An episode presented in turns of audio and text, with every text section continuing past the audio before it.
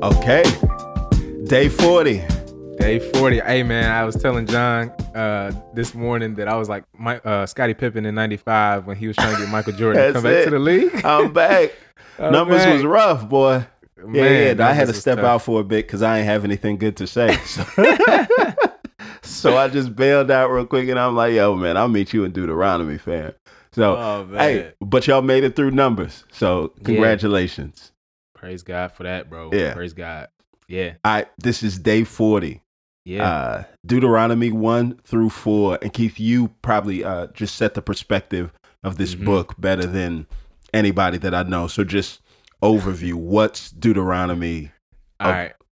Mm-hmm. Yeah. So Deuteronomy, one is one of my favorite books in the Bible, probably my favorite book in the Old Testament, just because it's so rich. So it's actually this covenant renewal, right? And God here is providing like this summation of what happened and took place in Genesis to Numbers, right? And then on the flip side, it foreshadows and anticipates what's going to happen in the former prophets and the historical books.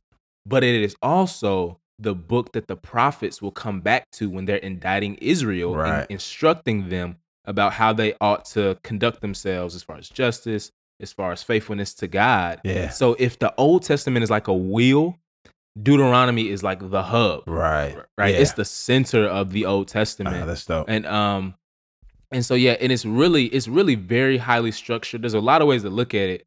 Some people say it's like, man, it's just like three of Moses' sermons. Yeah. Like Moses is about to die. And he's like, look, guys, I'm going to go. Make sure y'all get this. This is what y'all need to know before I go. Right. So it is that Moses is doing a lot of the talking, but it's also like structured as a covenant document. Yeah. Where you have, blessings and curses, where you have the historical prologue, which we're about to get into, the preamble, which sets the kind of occasion, and then the witnesses he calls heaven and earth as witnesses to this covenant document that God makes with his people. So that's why it's really, really big time book. Helpful to go through. Yeah. Yep. So the book starts off the way that season 4 of a series that you're going to binge watch, right? So you know how when you're getting ready to watch something, a new season will start off and be like, previously on The Wire, right? Chapter 1 through 3 is like previously on the Bible, right?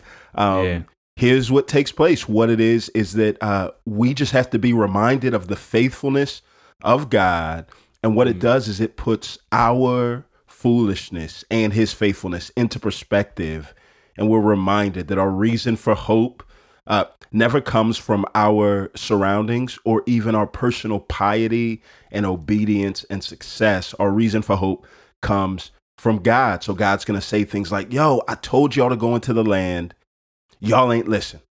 Yeah. Then I told y'all not to go and try to fight and make up for your wrongs, but y'all ain't listen, right? And over and over and over, you see God's people don't listen to him. They think they know what's right, and their foolishness is put on full display. And what you get is, in God's justice, he's going to deal with it, that we at times are going to get what we deserve, things that are brought on us. But even when God gives us his justice and right judgment, we are assured that God is not going to abandon us, right? His presence will be with us. So as Moses gives this history, he's saying, yo, God told you to do this, y'all ain't listen. God told you to do that, y'all ain't listen. But even in the midst of that, God is still with you. He's not going to abandon you. He's cared for you in the past and forecasting he's going to do the same thing, right? Y'all are going to get into this land and y'all aren't going to listen, and he's going to send you into exile. But if you repent and turn to him with all of your heart, guess what? This same God is going to be faithful. He won't abandon you. Yep. That's so good. It's so good because it's like, in the first few chapters, he gives this history. And the thing is, that's crazy, bro, is that just to put it in perspective for people that's listening, the journey from Mount Sinai to where they are now is only 11. It's an 11-day journey. An 11-day journey. So it's like 100 miles, right? It's like back then they was different. They walked 10 miles a day. We don't do all that. But it took them 40 years. That's crazy. So it's like I don't think we, sometimes the context is lost on us. And so it's like, no. And God was still faithful through all of these years. Yeah.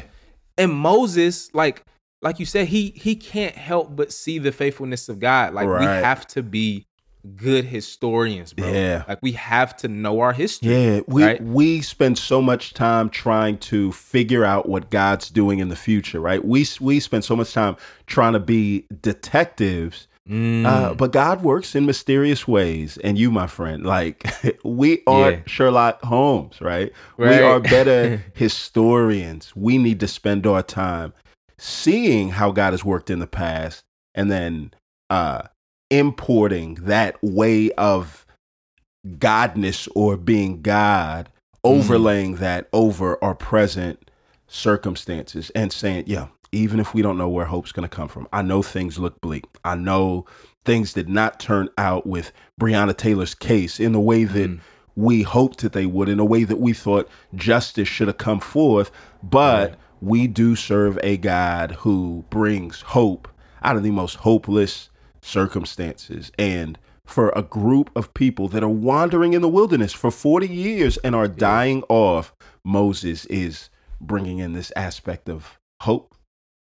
Yeah, and Moses even talks about in the text, like, no, God carried you like a man carries his son. You know what I'm saying? Like, you guys are God's children, and he's cared for you in this time. So listen, so chapter 4, when he starts to get, when history goes into legislation, when he starts giving laws and like calling them to not just hear it, but obey it, right? Don't be hearers of God's words, but doers of God's word. Like James says, it's like, no, because God is this father, right? Yeah. Because God loved your fathers too. He loved the patriarchs and he made a covenant with them.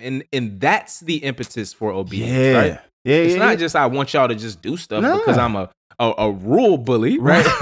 Right. But no, because I love you guys. I want you to claim the promises I have for you. No, that's it. Yeah. It's in the context of personal relationship, right? That he's going to say, no. You're hamstringing your potential to obey if you treat obedience as you just needing to align with some Christian ideals or cold propositions. He's constantly gonna say, no.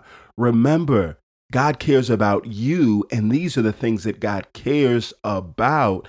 Let's locate our obedience in the context of personal relationships, so much so that even when we obey, then the rest of the world sees God, and they want the relationship with him. Obedience is always about relationship and not just rules.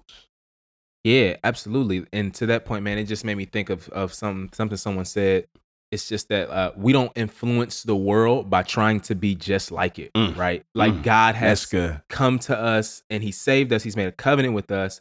And he's like, yo, if you obey me, that's what's going to make you attractive to the world. They're going to come like, oh, who is this that has these type of laws and this wisdom, right? Like, who is this God that they serve, right? And it's the same thing now, right? That's what gets people to want to come to God. And ironically, by trying to be like the world, we try to bring people in.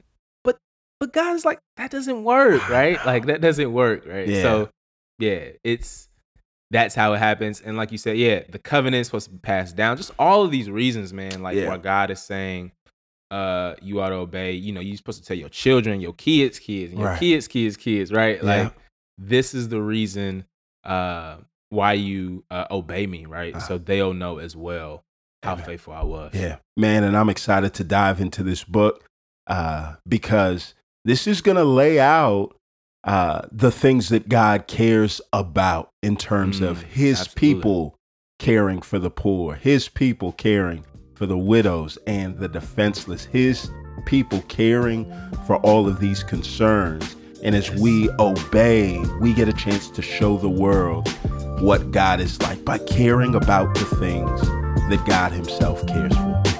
Amen, bro.